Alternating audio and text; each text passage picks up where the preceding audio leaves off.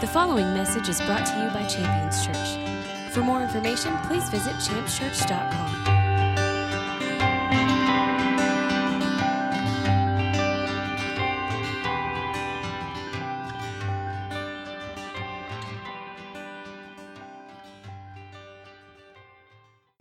I'm ready to get into the word this morning. Now, last week uh, we had a, a message that was interrupted just simply by time. We got into it and we started finding a place where I thought it was a good place for us to set. We were going to believe God that our prayer time was going to be conversational, that there wouldn't just be a, one way street of connection, us talking to God, but us pausing to listen for His response. And we read a few verses that set the table for this, and I want to give you some of those. We're not going to re preach the message. But we're going to touch on it so that we can all be on the same page this morning because I'm really excited for where we have the opportunity to go right here and right now. Now, the whole point of the message was to prophesy. To prophesy. Now, I gave you definitions last week of to prophesy. Now, some of us come from different church backgrounds. That might be a word we've never heard before. It might have been a word we heard every week. I grew up in a church where people would prophesy. It was practiced regularly, it was a, a, celebration, but not everybody had that privilege. People grew up in other circles where that was a foreign thing. But even if you've been exposed to it, it doesn't necessarily mean that you've been exposed to it in an appropriate or accurate way. Because oftentimes today we call everything prophecy, right? Kind of like Texans do with soda pop, right? You ever had anybody ask you, hey, you want a Coke? You're like, sure. And they're like, well, what kind? I'm Like, well, okay. I'll take a Sprite. I'm like, okay, you know. But we just kind of call everything prophecy. And the truth is, there's, there's different gifts in the Spirit. They're verbal and they, they function because you have to have the Holy Spirit inspire you to, to speak the words and reveal the words to you. A big one is like the word of knowledge. The word of knowledge would be if, if I were up here ministering and God were to say, you know, that woman on the back row is going through the most difficult time in her life, and I want you to tell her that I'm going to make a way for victory and to hold on. That'd be a word of knowledge because I have no idea that the woman's going through that, but yet the Spirit of God knows. And to reveal that He's aware, to reveal His love and His affection, to reveal that, that He is aware of that need and able and willing to meet it, He would make a public declaration in a way that, that would prove to her and testify to her that God is here. He's aware of me and He's going to come to my aid. That's a word of knowledge, but we would call it a prophetic word, you know because we, it's kind of like the Coke thing. It's, oh, well, that was a prophetic word. Well, it's not. It's a word of knowledge. And there's the word of wisdom. And the word of wisdom is different than the word of knowledge. The word of knowledge is kind of like there's a problem, and that's it. The word of wisdom would be obviously if you knew you had a problem, but you didn't know what to do, right? It's the word of wisdom. You could have a, a direction. Hey, God is telling you not to do that transaction. Don't do it. It's going to lead to this. You need to do this instead. And that gives you a direction or a way to step. It's more than just an encouragement that, hey, God's of my needs, is going to meet it, but it's instruction in how to actually accomplish the thing that God's doing. It's just, it's just a different thing. Now, Jesus operated in all of these things. By the way, if you take those gifts of the Holy Spirit, those are the tools that are in our toolbox that word of wisdom, that word of knowledge, faith. You have healing and the effecting of miracles. Uh, you have prophecy and you have tongues and interpretation of tongues, distinguishing of spirits. We call it discernment. Have you ever met a Christian that, that told you they didn't have discernment? Right? No, everybody, I've got discernment. Well, we'll see. But it's not discernment, it's the distinguishing of spirits, is what it is. It's, it's knowing what spirit is at work in a situation. Those things are all these gifts of the Holy Ghost that we have available to us. And they're the same gifts that Jesus would operate in. Anything you read in the New Testament, anything you read in the Old Testament, anything you read in the Scripture at all that has the power of God being released is one or a combination of those things. Those are God's solutions by the Holy Spirit to any problem on the earth. And He's released those solutions through us. One of those, if you heard as I was giving off that list, was prophecy, to prophesy. And that's what I wanted to talk about because I think this is something that we all need. When Paul wrote about prophesying, he said, Oh, that you all would prophesy. Now, how many is all? It's everybody. It's, it, is, it is, no one's excluded. This is an all inclusive thing. When we become believers, when we are, are set free from the corruption and the captivity of sin, and we're released into the righteousness of God, And when the Holy Spirit comes upon our life and remains for the purpose of the ministry and the gifts of heaven to flow through our lives, we are all called to prophesy. And I want us to catch this for this purpose. I think if we can see this, it will affect how we live our lives. It'll affect the results of the things of God in our lives. It will have an impact on the world around us. And I actually think it could be the most evangelistic tool that we could have as a church to begin to function in prophecy. Now, we read the definition of prophecy last week. I want to read it again. I'll give you my favorite one. Last week we read, we read three, and they're all virtually the same, but the one that I want us to focus on is the only one I want to read today. So if you're taking notes and you want to write it down, to prophesy. To prophesy, to reveal the will or message of God. To reveal the will or the message of God. Now, we talked about revealing, that to reveal something means it's there, but it's not seen. If I were to take a, a sheet and, and cover this little table right here, it would be there, but you wouldn't be able to see it until it was revealed. Well, God has a wonderful plan. He's got intention and purpose. There's not a situation or a circumstance that He's ever stumbled upon and been shocked or concerned, like, oh, didn't see that coming. Better come up with something quick. He's got this plan and he's got a response to every single thing that's on the earth because he is aware. He is in tune. And so many of the things that are going on in our lives have more intention and purpose than our minds can wrap around. But throughout this process, he is revealing his will for our lives, revealing his will for that situation or that circumstance. And to reveal the will or the message of God, by definition, is to prophesy which is what the Bible says we all need to be doing. We all need to prophesy. Now, we talked about this just a little bit last week. We talked about what's necessary to do that. If I'm going to reveal the message of God, if I'm going to reveal the will of God, then I'm first going to have to know what the message of God is or know what the will of God is. I can't reveal it if I don't know what it is. That's why we love to read the Word. That's why we celebrate the Scripture. When I grew up, I thought it was a religious discipline to maybe keep my life straight and help me to make good choices. Well, that's all good stuff, but it's more than that. It's to become acquainted with the, the Father's heart. It's to become acquainted with how God views the things that are going on around us. It's to become acquainted with how He feels about certain things so that when we face those things, deal those things, or those things confront us in our life, we are able to reveal the will of God to that situation reveal the will of God to that circumstance. I want to give you a few passages of scripture that we looked at last week. I'm not going to read them, I'm going to let you write them down. If you were here last week, you already have them probably. But benefits to hearing God's voice.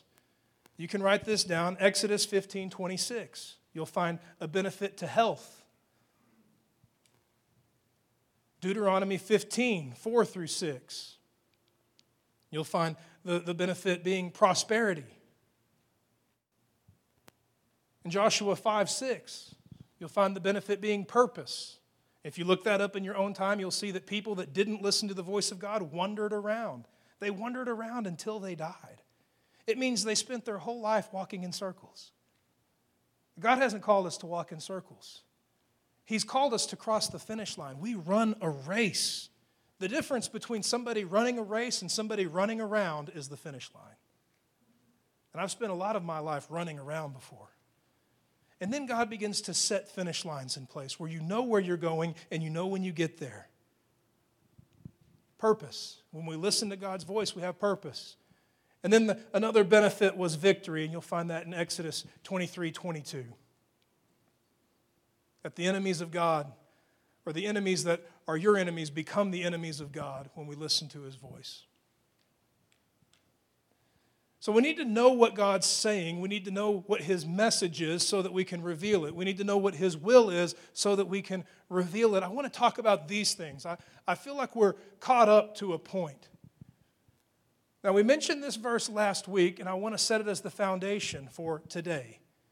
Last week, there were a few things that we were going to look for. We found one of the three. I want to give you all three of them right now. If you want to write these down for your notes, we're going to find out what always succeeds. what always succeeds. Now, I've told you last week that the way my mind works, if I hear something like that, that's one I want to take and keep in my pocket. So that I know, hey, listen, no matter what I'm facing, no matter what I'm dealing with, I can always apply this and it's going to bring success. It may not always look like you think it should, but it is a guarantee, it is a lock. It will bring success. So, what always succeeds, another thing that we were going to find, is what Jesus' testimony is the testimony of Jesus Christ. And then a third thing that we were going to find is what we need to be talking to. What we need to be talking to. Not Facebooking and not tweeting, but talking to what we need to be talking to. Those are things that we're going to find today as we continue from last week in this message concerning all of us prophesying. So I want to start here with Isaiah. I want to read in chapter 55. I want to look specifically at verse 11. We read this last week, but this is going to fulfill that first thing what always succeeds. I told you we're going to find out what always succeeds. Remember, to prophesy is to reveal the message of God. To reveal the message of God. Isaiah 55, verse 11, it reads like this This is God talking, God the Father speaking, and he says, So my word, which goes from my mouth, it will not return empty or without accomplishing what I desire. It will succeed in the matter for which I sent it. God's word will always bring about success. And I love that it's so personal. When you read that, there's a few things that I would encourage to allow them to come off the page. It's very personal, personal, excuse me. I'm sending it. I'm sending it specifically. That means the things where God is sending His word are things that He's aware of. He's not sending random words. He hasn't filled up a box of holy fortune cookies and just poured them out on the earth, hoping that you pick the right one for the thing that you're dealing with. But He's aware of the things that we're walking through, aware of the things that we're dealing with, both the successes and the failures, both the good times and the bad. He's aware of all of them. And for every one of them, He has something awesome to say. And he's sending his word specifically and intentionally. Have you ever received maybe a greeting card from someone and you could just tell they really put thought into it? They took the time to think about what was being written. It was personalized, there was a connection there, it wasn't generic. If men and women here on the earth can produce that effect, how much more God the Father sending His word to you? Right on time, perfect in every way, encouraging, uplifting, correcting. Absolutely intentional for you. It's personal. So he's sending his word, and it's not going to fail. That's the promise. So, as we come into this awareness that we're called to prophesy, that we need to receive the Word of God so that we can reveal the Word of God, once that Word of God is revealed, we are introducing success into whatever it is we are introducing it to. If I desire to see success raising my sons, I need to reveal the will of God concerning them. Uh, parenting is hard. Man, I was expecting some amens. It's hard, man. And I can't believe that you can be a parent without like passing some kind of course. A safety course, maybe, you know? Something like that. Being married is hard. For my wife, it's real hard. it is, man. I'm a piece of work. But these things, if we want to see success in these things, I enjoy learning things. I enjoy listening to teachings. I don't really enjoy reading books that much, but I enjoy getting the content that's in them. I mean, I enjoy getting better at stuff because I hate to lose and I love to win. But I can become aware of something, as I become aware that to prophesy is to reveal the will of God, the message of God, as I become aware that the message of God is intentionally sent and it will always succeed. If I want to see success raising my children, I need to be revealing the message of God to them. If I want to see my marriage thrive, I need to be revealing the will of God, revealing the message of God into my marriage. I need to be prophesying. which means I need to hear what God is saying about my marriage and say that. I need to hear what God is saying about my sons and say that. I remember a difficult time, a time that was requiring discipline. With my children, it was hard. and I had put everything spiritual in my life to the test, and, and I had actually come to the end of a rope that was way too short. I was beginning to lose my patience.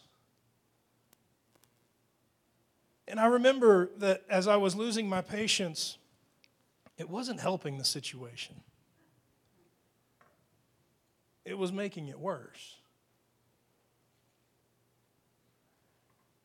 And something happened that I really don't know that I could take credit for. I just know it happened and I think it's worth sharing. I remember becoming aware of something.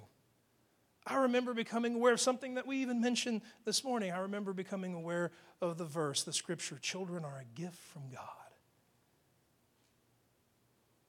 And so, in the middle of this meltdown, in the middle of this fit, and you parents know what a meltdown is. Ain't nothing can fix a meltdown. Right? I mean, I've seen some bad ones. You, you, you, you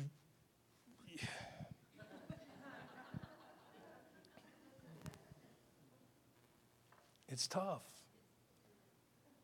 And I was losing it. I mean, losing it.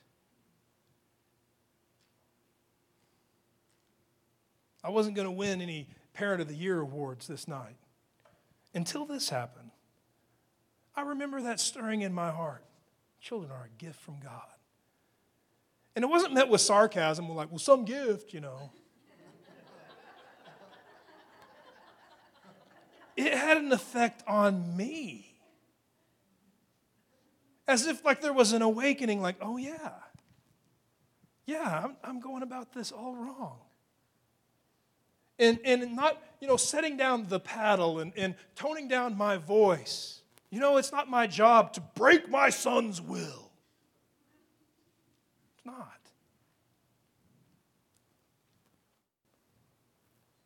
I remember pulling him aside, and I mean, the fit, the meltdown is still happening. I looked at him. I said, You are a gift from God. You were given to your mother and to me by God, and you're good. You are a gift from God. You were given to your mother and me by God, and you're good. You're a gift from God. And not just a gift, a good gift. Let me tell you something the environment changed. The meltdown was ministered to, not crushed or subdued, but ministered to. I realized something that day. I realized that all of my upbringing in church to stand and say, Thus saith the Lord, wasn't necessarily the way to prophesy. Doesn't mean you shouldn't. I'm okay with that. I, am fine with that. I love words coming in church. I mean, give me more of them. If it stirs in your heart, come talk to me. We'll get it released to the body. But I realized something. I realized that the Thus saith the Lord platform wasn't necessary to prophesy. I can prophesy. I can reveal the will of God to my sons. I can reveal the will of God in my marriage. I can reveal the will of God in the things that I deal with day to day. That's how you can prophesy. So we find out these words. We find out what God's saying. We find out His will. We find out His message by reading the Word. Because His will and His message is re- revealed in here from Genesis in the very beginning all the way to John on the Isle of Patmos and Revelation at the end. That from end to end is filled with revelation of the will of God and the message of God. And to make it even more awesome, He speaks to us. He talks to us. Now, everything he says will come into complete alignment and agreement with everything that's written in here because he has revealed it in full. And he'll confirm it with his voice. He'll lead us, guide us, direct us, and confirm his message and his will. Not just so that we can gain intelligence, raise our IQ a few points, but so that we can go to the place where we face the things that He's sending His word to to bring about His success and release it by prophesying. We talked about prayer a little bit last week. That's where we paused, believing that our prayer would become more conversational. I still want to believe God for that. I hope that you had results last week. If you didn't quite get to put the effort into it that you meant to, use this week. But as we understand what God's will is, as we understand what His message is, we become equipped to then release it. And I think when we're able to release the will or reveal the will of God, to reveal the message of God, we're going to see amazing and awesome things. I mean, things that are uh, on biblical proportions. I want to give you a couple of passages of scripture here. I'd like for you to write this down for your notes. John chapter 14, verse 12. You write it down for your notes. If you can turn there, go ahead and turn there.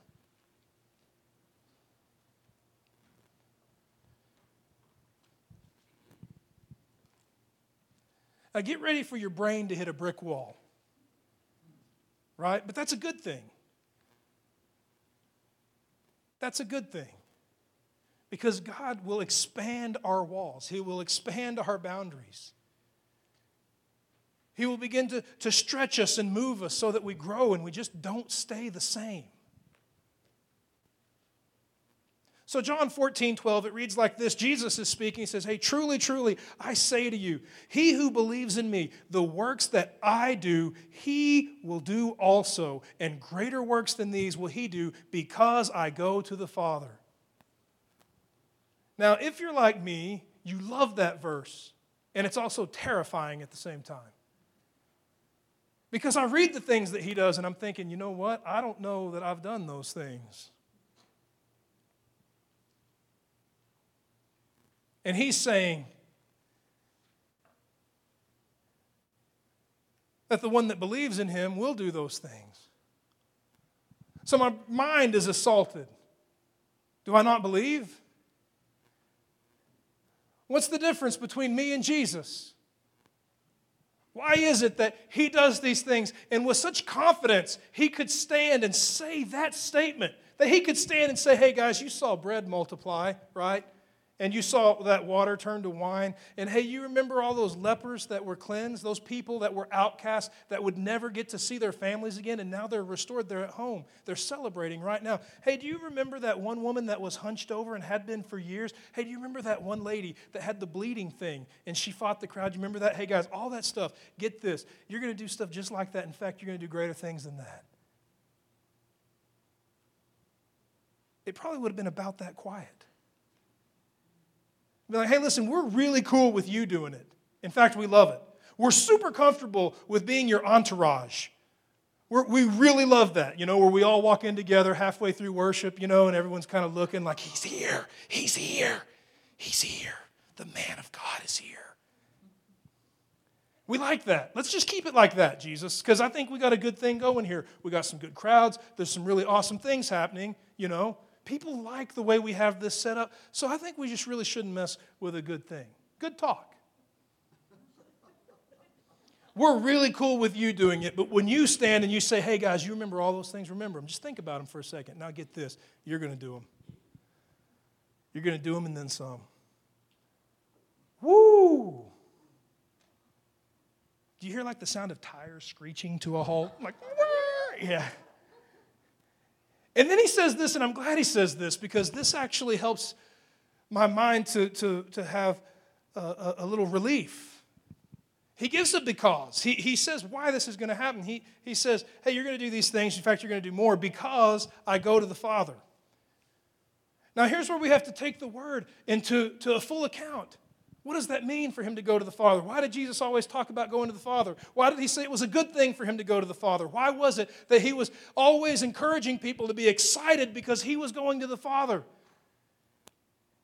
He reveals to us in the Word that he's going to the Father for this reason, for this purpose, to send us the Holy Ghost. The Holy Ghost. The same Spirit that is functioning and operating in all of his ministry the same Spirit that is at work as he preached, as he delivered the Beatitudes, as he laid his hands on the lepers, as he began to prophesy and reveal the will of God to the Pharisees who waged war against all that was righteous and just, as he functioned in ministry in perfection, that was the Spirit that's at work, the same Spirit that he would pour out on you and me. That's why he could say such a bold statement hey, all of these things, you're meant to do them. Don't become comfortable being part of the entourage, but understand that you have a calling. You have an anointing on your life for the very same Spirit of God that is flowing and operating through my words and actions to flow and operate through yours. Wow. And Jesus reveals more and more of this possibility that I could do the things that He does, that you could do the things that He does, as He reveals more and more how this actually works. And I like knowing how things work. I love to know how things work. So much so that I have broken things trying to figure out how they worked, and then they didn't work anymore. I remember encouraging my kids to take apart our DVD player. They got, they got it apart pretty good. It didn't go back together. But I think if we can take this apart, we could learn something awesome here. Something really incredible. That Jesus is making this declaration not to position himself in, in any superior spot. Well, I do these things. Maybe one day you can. But to elevate each one of us.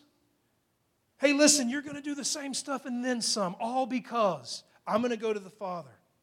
And then He's going to release the outpouring of the Holy Spirit, that same Spirit that is in and on me right here, right now, on you. In you, through you, abiding, functioning, operating. Jesus says a couple of things. I think it's good to take these down so that we can come into an awareness and an understanding. If you're taking notes, I think it's important to write these down. If you're able to turn there, you can. John chapter 12, verse 49. And you can write down John 14, verse 10. Now, these are not the only places. This isn't exclusive. It's just not exclusive. There's other places in the scripture. These are just the two that I jotted down for the purpose of today's message. Now, in these passages of Scripture, you're going to see Jesus revealing something. He's going to show you the how. It's like lifting the hood and showing you the engine. Some people are mesmerized by the car itself, other people want to see what makes it tick, what makes it run. And God is very interested in revealing the how. Remember, when Moses encountered God, he wanted to know how. He said, Show me your ways that I might know you. I don't want to just know about you, but I want to know you. Show me your ways. I don't just want to see the result of your existence. I want to see how you do it. I want to see why you do it. I want to know your motives. I want to know your heart. I want to know what's going on behind the scenes so that I can truly know you. And Jesus is revealing to us everything that's going on behind the scenes. Oh, we see the healings, we see the miracles, we hear the messages. That's all up front. It's all great, it's all amazing but it's all up front. And Jesus would stop to show us behind the scenes. Not just what happened, but why it happened. And if you look up those passages of Scripture, you're going to find something similar. He's going to be saying this. He's going to be saying, you know what? I don't speak my own words. I don't speak my own words, but I speak what I hear the Father saying. You'll find places in the scripture where he says, I don't do my own things. I'm paraphrasing that, obviously. But I do what I see my Father doing. I want to say this again, and not just for theatrical purposes, but I really think it needs to soak in. Jesus is revealing what makes the ministry that he operates in work. I don't say my own words.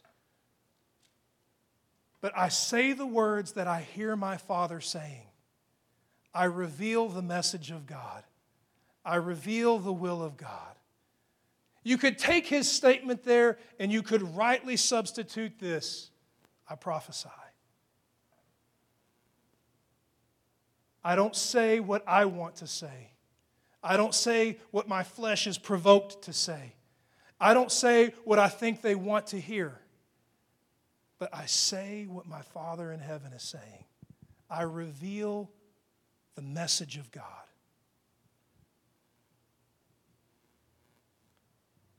That's pretty awesome, isn't it? And you know, he begins his ministry revealing this.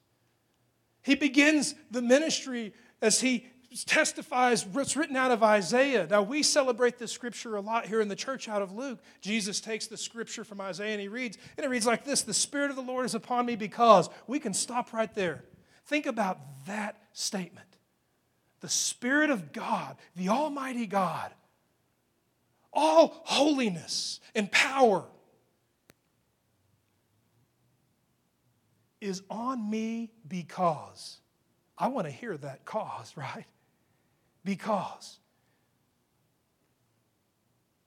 This is why the Spirit of God is on Jesus and why the Spirit of God would be on us. The Spirit of God is upon me because He's anointed me to preach the gospel to the poor. He sent me to proclaim release to the captives and recovery of sight to the blind and set free those who are oppressed and to proclaim the favorable year of the Lord. What do you hear there? Preach and proclaim, preach and proclaim, preach and proclaim. To speak, but not to speak your own words, but to speak what you hear God saying to reveal the message of God to the poor, to reveal the message of God to those in captivity, to reveal the message of God to those who are afflicted, to reveal the message of God to those who are in darkness, to reveal the message of God, to prophesy. I told you we'd find out what Jesus' testimony is. You can write this down for your notes. Revelation chapter 19, verse 10. If you want to turn there, you can. Book of Revelation, way in the back there. Chapter 19, way in the back of that. But it's pretty cool to see it with your eyes, to see it on the page. Jesus' testimony, right? And I know it's a bit of a stretch to say it like this, but let the words speak for themselves. Revelation chapter 19, verse 10. The testimony of Jesus is the spirit of prophecy. What? They didn't teach me that in my old church. The testimony of Jesus, his life story, if you were going to break down or explain his ministry, there would be at the foundation of it the identity of all that his life makes up. And it's the spirit of prophecy to not speak of his own initiative, but to reveal the message of God, to reveal the message of God, to reveal the message of God.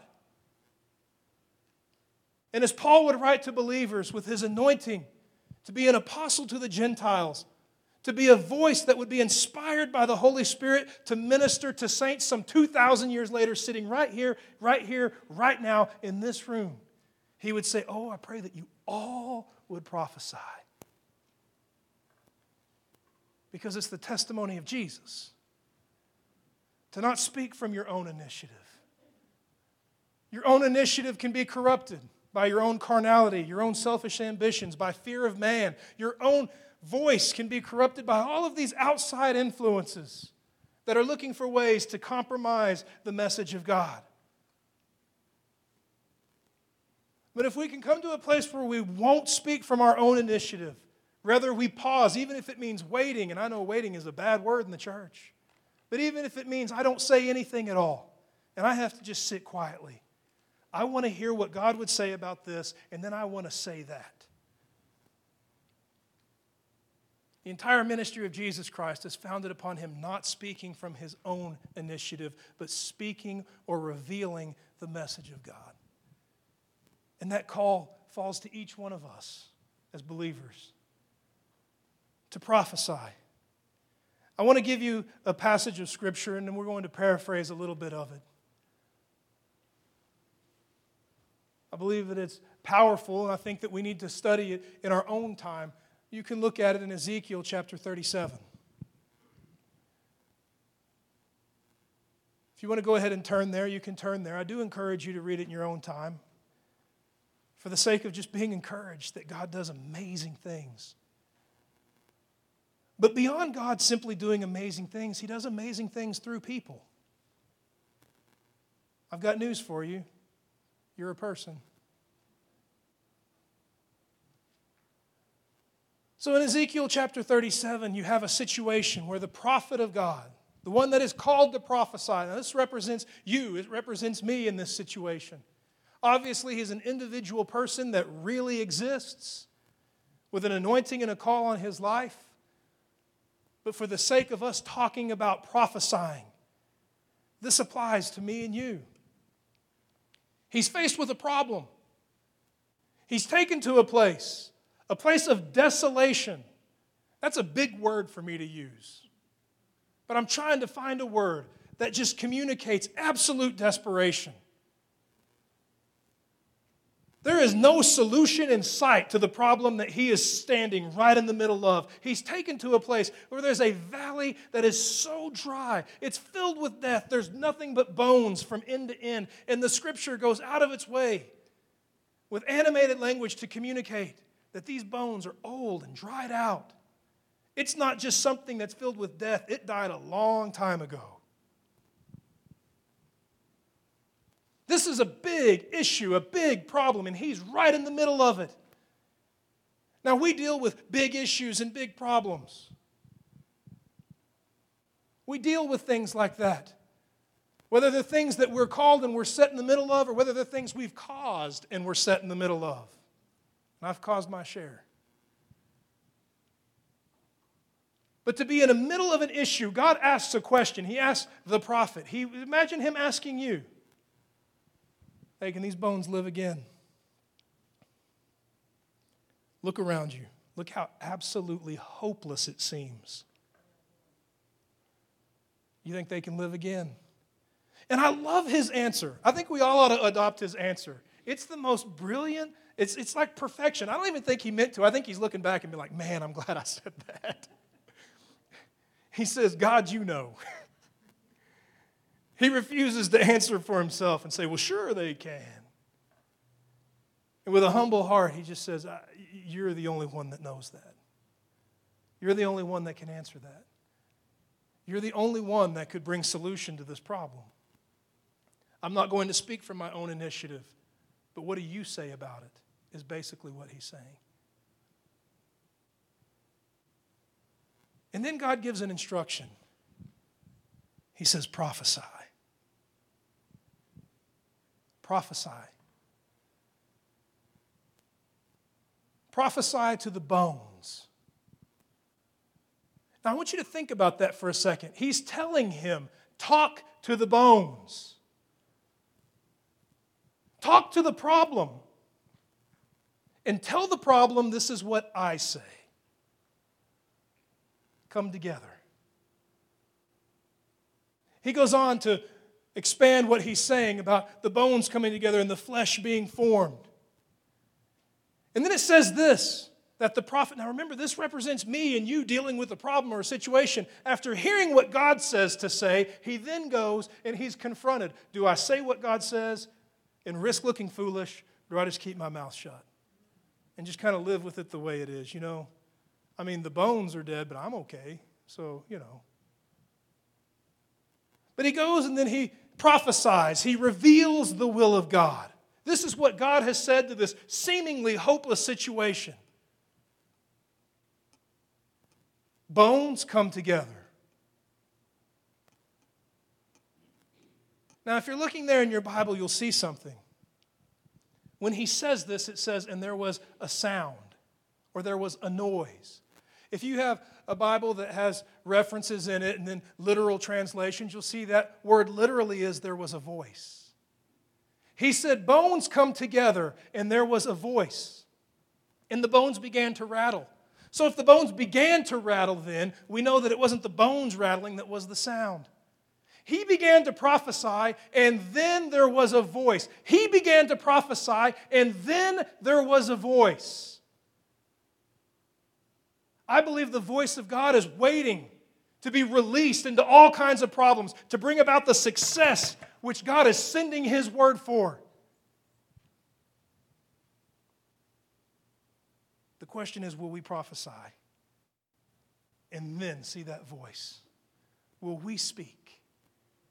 Will we say the words that God is saying? Or are we sitting around just waiting for it to happen? I believe that prophet would have sat there in the heat and become dry bones himself had he not spoken. But he spoke. Bones, this is what God says. and he revealed the message of God. And that voice was released. What voice? The voice of God was released. The voice of God was released through the prophet, the same way that Jesus would say, I don't speak my own words, I speak the Father's words. When he spoke what God was saying, the voice of God was released into the problem, and then the bones began to rattle. Flesh was formed on them. And the word says they stood, but there was no life in them. So, yeah, the problem looks better, but it's just not perfect yet. So now I'm confronted with this. Am I okay with that? Because that's a pretty good day at work. You know, we managed to clean up this mess. And God says something else. He says, Now prophesy to the wind. And the prophet then goes and he begins to prophesy and reveal what God said concerning the wind to enter in, to bring life and breath into what was once dead.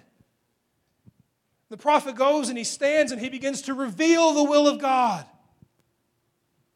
And it's such an animated piece of history here. It's such an incredible thing to, to visualize in your mind. Can't you just hear the wind whistling in from a distance? And don't you know what that would make you feel inside after you'd spoken those words and then you hear it coming?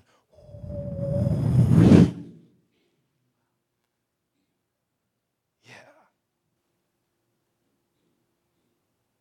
And then those that were lifeless standing.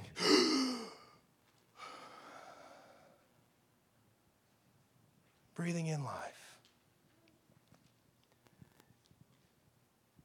And God reveals the purpose for all of this.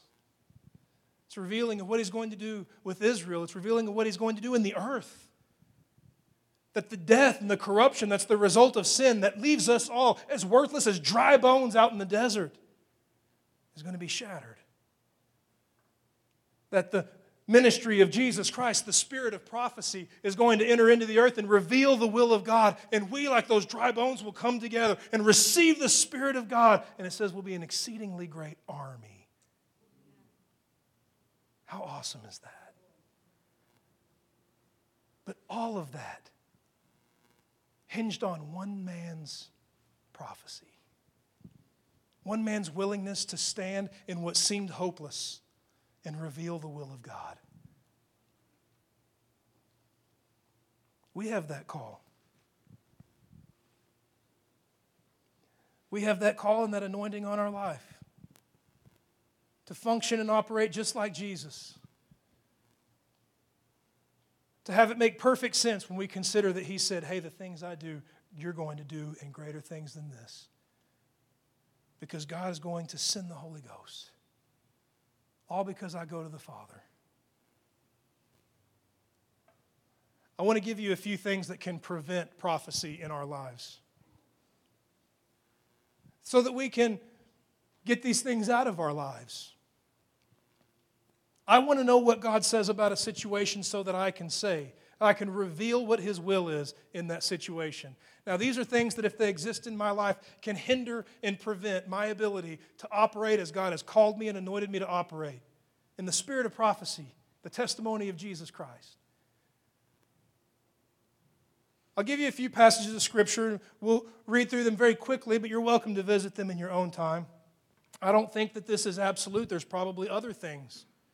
And as you receive other things, oh, please let me know so that we can celebrate them as a body. Because I don't want these things in our lives. I think we're called to prophesy. I think we're called to reveal and unveil the will of God into seemingly hopeless situations and see powerful things happen. But it'll be difficult to function in that spirit of prophecy if we have rebellion. If you're taking notes, you can write down rebellion will prevent prophecy. Remember, you can't reveal what God is saying if you don't know what He's saying. It's important for us to be able to hear what the message of God is, hear what the will of God is, whether it's spoken word or written word or both. Rebellion will be an issue. You can take this down for your notes 1 Samuel chapter 12 verse 15. It starts with an if. Remember, we always kind of acknowledge this because it's important. If is conditional. If a certain condition is met, good or bad, this following result will come to pass.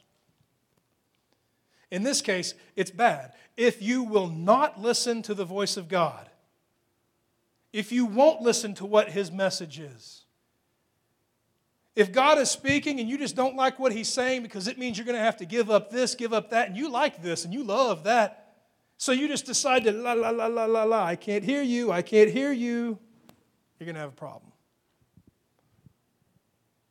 1 Samuel chapter 12 verse 15 reads, "If you will not listen to the voice of the Lord, but rebel against his voice." If we won't listen to it, by definition there is what we read, that means we're rebelling against it. If God's giving us instruction and we're refusing to listen to it, it means we are rejecting or rebelling against his instruction.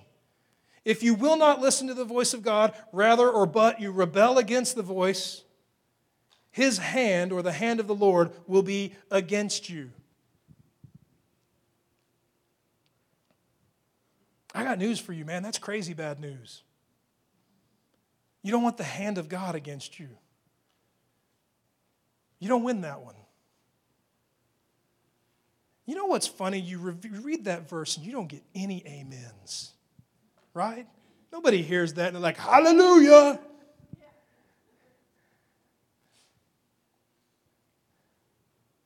There's got to be a willingness to hear it. The things that are written in here, are we willing to be led by them, or do we want to adjust them slightly to fit what we think life should look like? That's a major assault going on in the world we live in right now. To dissect the Word of God, cut out pieces of it, celebrate it in part, partiality. But there's got to be a willingness to say, I want that to change me. I don't want me to change that. Another thing that will hinder our ability to prophesy, to reveal the will of God, is idolatry. I don't think like Indiana Jones style idolatry, the golden statues and things like that, though those things do exist. But anything that comes before God, anything. Just take a look at Abraham. If you're not familiar with the story, don't let this distract you. But Abraham being asked to offer up his own son Isaac, it was only when he wouldn't let anything come before God that God said, Wait, I see now. You've proven, you've made it clear for generations to come, they'll know what it takes. I'm first, always. Isn't that awesome? And you got to look at Isaac. Isaac was a gift from God, he was a good thing. But good things, when misprioritized, become bad things. They've got to be in their proper place. Idolatry can happen through even very righteous things that God's given us when we begin to focus on those things above or before God, celebrating the gift and not the giver. Idolatry, I want you to write this down for your notes. This is actually one of the a favorite passage of scripture. This passage of scripture has a tremendous and profound influence on my life because there are times where I might have trouble hearing the voice of God. There are times where I don't feel like I'm accomplishing the will of God. And this passage of Scripture has caused me to pause and examine my own life, my heart, my mind. Psalm 115, you'll see in the beginning passages. I'm going to paraphrase it that idols are silver and gold, they're the work of man's hands. It goes on to describe them. It says, you know, they have eyes and they can't see. They have ears and they can't hear. They have a nose they can't smell. They have a mouth but they can't speak, a throat they can't make a noise. I mean, you can read the whole description there. It means they look like they should be able to accomplish things, but they can't. And then when you get to the bottom of that description, you're confronted with this truth that those who make them will become like them, and all of those who serve them. So when I find myself having ears but not being able to hear, I have to ask myself, uh, Father, what have I put in front of you? And will you please reveal it to me? I have to search my heart for idols, misprioritization of things. They might even be godly things or good things. Sometimes they are, sometimes they're not. But one thing's for sure they've got to be put in their proper place or they have to go altogether. because we need to hear the message of God before we can reveal the message of God. And I want our ears to work. I want to give you a third one here, and we're going to begin to close with this. Pastor Jared, if you want to make your way up here, you're welcome to. Another preventer of having the effect of the ministry, the testimony of Jesus Christ, the spirit of prophecy active in our life. Misdirection. Misdirection. That's just the way I wrote it down, so let me just explain it to you. I'll give you a passage of scripture. I told you before as we open the service, we're going to find out what we need to talk to. What we need to talk to, we're going to find that out now. You can take it down for your notes, Matthew 17 20. You're welcome to turn there. I think it's important to see the words if you have the ability to view them. And when you look at the scripture, consider this that the maker of heaven and earth saw fit to write this down so that you could read it right here, right now. And it's not like it's an encyclopedia. Your Bible's probably no more than 13 or 1400 pages. Much of it confirms what was written before. So that should just tell us the importance, the priority of the words that God would speak to us. So Jesus is speaking, and he's speaking to me, and he's speaking to you, and he says this He says, You, who's you? Yep, that's you, baby. You know who you are. He says, You will say to this mountain, Move from here to there, and it will move. And I love this last part. This is another one of those brick walls, screeching tires moment because we're all okay with testifying, singing, and quoting that nothing is impossible for God. But then Jesus speaks, and he speaks to you, and he says, Hey, you're going to tell that mountain to move, and it's going to move. And nothing is impossible for you.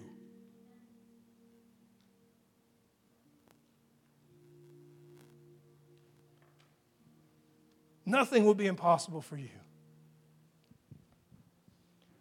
When we step into any situation, I mean, let that valley full of dry bones serve as an example. No matter how hopeless, no matter how desolate, when we step into any situation, our awareness by the Holy Ghost needs to be nothing is impossible for me right now.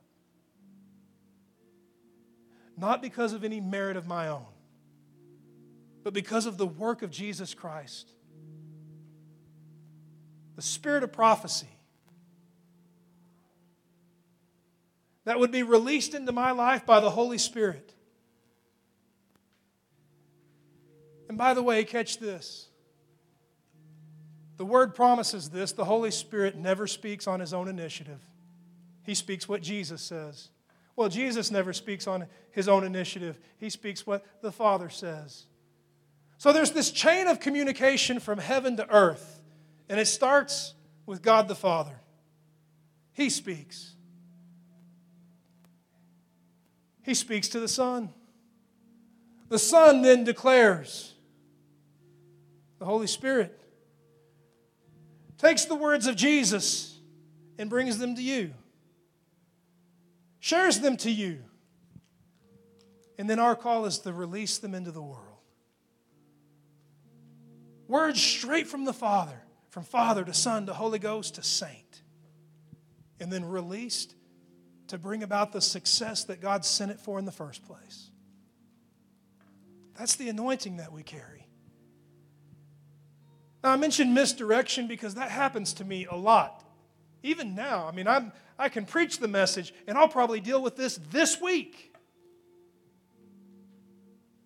Or I'll face something, deal with something, and find myself in prayer saying, Father, please, please do this, please do this. When my call isn't to talk about the problem, but my call is to talk to the problem. I've spent more of my prayer time wasted talking to God about mountains instead of telling the mountain what God says.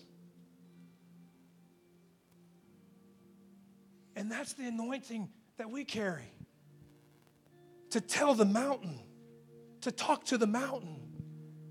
So, you know, I mean, Jared's playing and it gets a little slow and maybe a little emotional, but I want you to dial in and catch this point. I want us to do this. You don't have to, but I'm asking you to at least consider it. Hey, maybe for this week, I'm going to try this. I don't care if I look silly. I'm going to start talking to problems. If people were to drive by or walk by, they would think, man, you're crazy. Who are you talking to? I don't care. I'm going to talk to problems. I've got news for you. Every good thing in my life, after being born again and baptized in the Holy Spirit, has involved talking to some problems. I've known serious bondage and addiction. I was born again. I knew that I felt something different in my life. But I still had to deal with the same problems that were there before. Only this time I was able to deal with them. Because of a sensitivity to be aware of what God says to the problem, to be able to reveal to that problem what the will of God is, to be able to tell addiction, He whom the Son sets free is free indeed. This is what the Lord says. You don't even have to say it with aggression.